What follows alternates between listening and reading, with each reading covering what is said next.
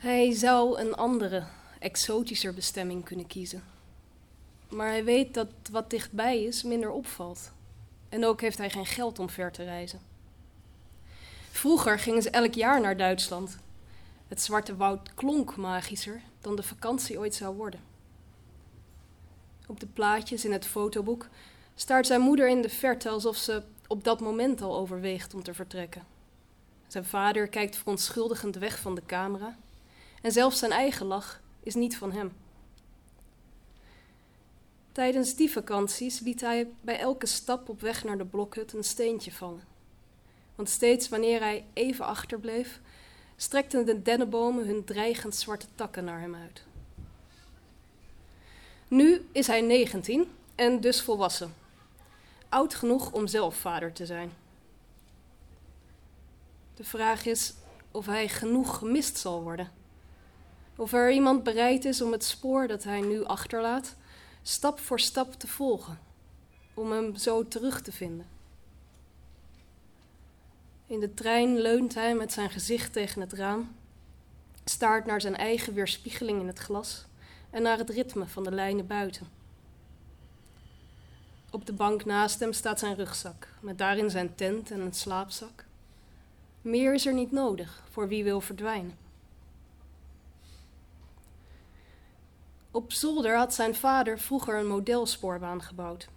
Een exact verschaald landschap van enkele vierkante meters. Een trein slingerde zich door het bos. Verderop waren wijnvelden te zien.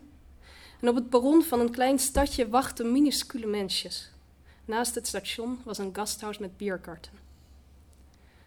Liefdevol schilderde hij alle details, voegde bloeiende planten toe aan het bos. Een houtvester kapte een boom, een kapelletje keek uit over de heuvels. Daar, zei hij, die familie. Hij maakte zijn zin niet af, plaatste de man zorgvuldig iets dichter bij de vrouw, het kind ernaast. Hij laat zijn taal achter, zijn naam en zijn identiteitsbewijs. Van nu af is hij niemand iets verschuldigd.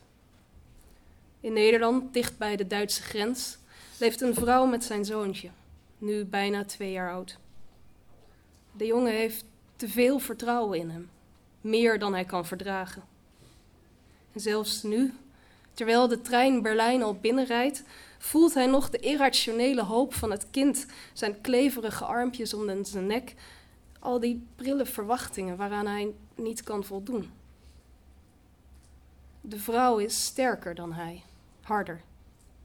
Ze zal zich in haar eentje beter redden dan samen met hem, en hij heeft geen spijt als hij de trein verlaat. Dankbaar het ritme accepteert van de forens om hem heen. Het is goed om ergens naar op weg te zijn. Tijdens die zeldzame dagen waarop hij voor negen uur wakker is, voelt hij de voldoening die bij dat routineuze leven hoort, hoe, hoe prettig het is om op een bepaalde tijd ergens te moeten zijn.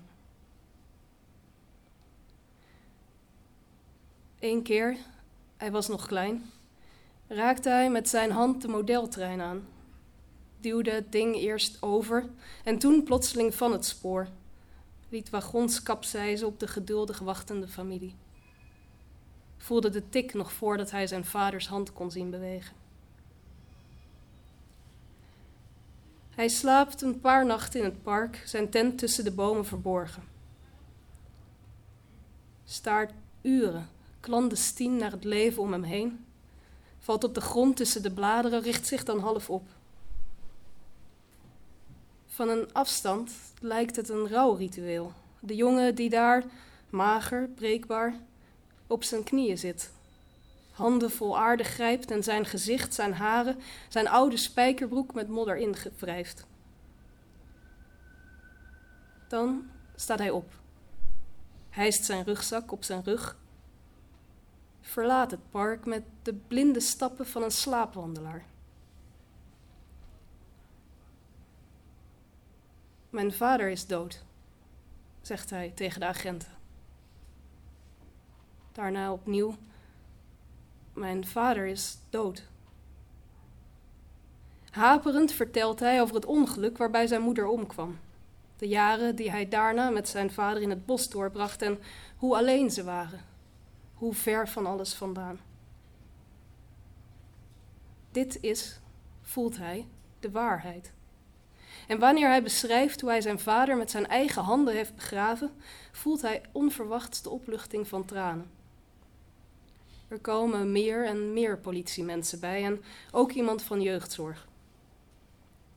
Het is zo lang geleden dat iemand hem iets warms heeft gegeven. Koffie en eten voor hem heeft neergezet. Voor hem gezorgd heeft zonder iets terug te verwachten. In de instelling waar de politie hem naartoe brengt, heeft hij een speciale status. Hij voelt de blikken van de anderen en hoort het gefluister van de leiding, terwijl hij worstelt met de dagelijkse dingen die de bosjongen onbekend zijn. Een zacht bed, zeep, stromend water. Zijn onhandigheid is niet gespeeld, niet echt. Hij ziet zichzelf als iemand die na lange tijd terugkomt op een plek die hij niet kent. Vaak wordt hij overvallen door een grenzeloze vermoeidheid, valt in slaap op de koude betonnen vloer, wordt uren later wakker zonder te weten waar hij is. Voelt voor het eerst de vage hoop op een simpeler, een meer geordend leven, waarin hij niet zal worden achtervolgd door alle leugens die hij vroeger heeft verteld, die zo groot werden dat hij wel vluchten moest. Wat ze van hem verwachten. Een achternaam. Geschiedenis. Een graf in het bos om de echtheid van zijn verhaal te bewijzen. Dit is wie ik ben, herhaalt hij tegen de politie. Hij is de jongen in het bos. Hij is alleen. Ergens zoeken politiemensen voor hem naar zijn vader, slaan met stokken op de bodem.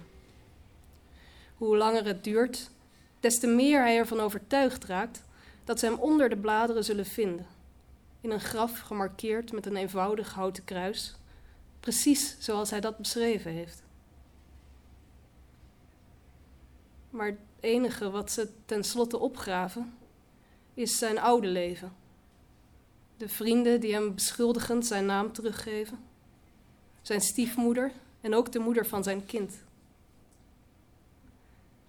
Op tv vraagt ze hem dringend om terug naar huis te komen. De instelling heeft hem als leugenaar op straat gezet. En sinds die dag weet niemand waar hij is. Wanneer ze zegt dat hun zoontje zijn armpjes uitstrekt naar zijn ingelijste foto en papa, papa roept, draait hij het volume laag. Kijkt naar haar mond die blijft bewegen. Ontmaskerd leeft hij in een torenflat in Lichtenberg. Staart naar de treinen die voorbij razen. Leert moeizaam Duits en houdt zich elke ochtend vast aan hoe geordend die taal is. Hoeveel regels er zijn. Op het grauwe gebouw achter het zijne heeft iemand een regenboog geschilderd. Vanuit het raam gezien zijn de mensen beneden klein en vaak speelt hij met de gedachte om iemand op te pakken en ergens anders neer te zetten. Hij stelt zich voor hoe groot zijn hand zou zijn.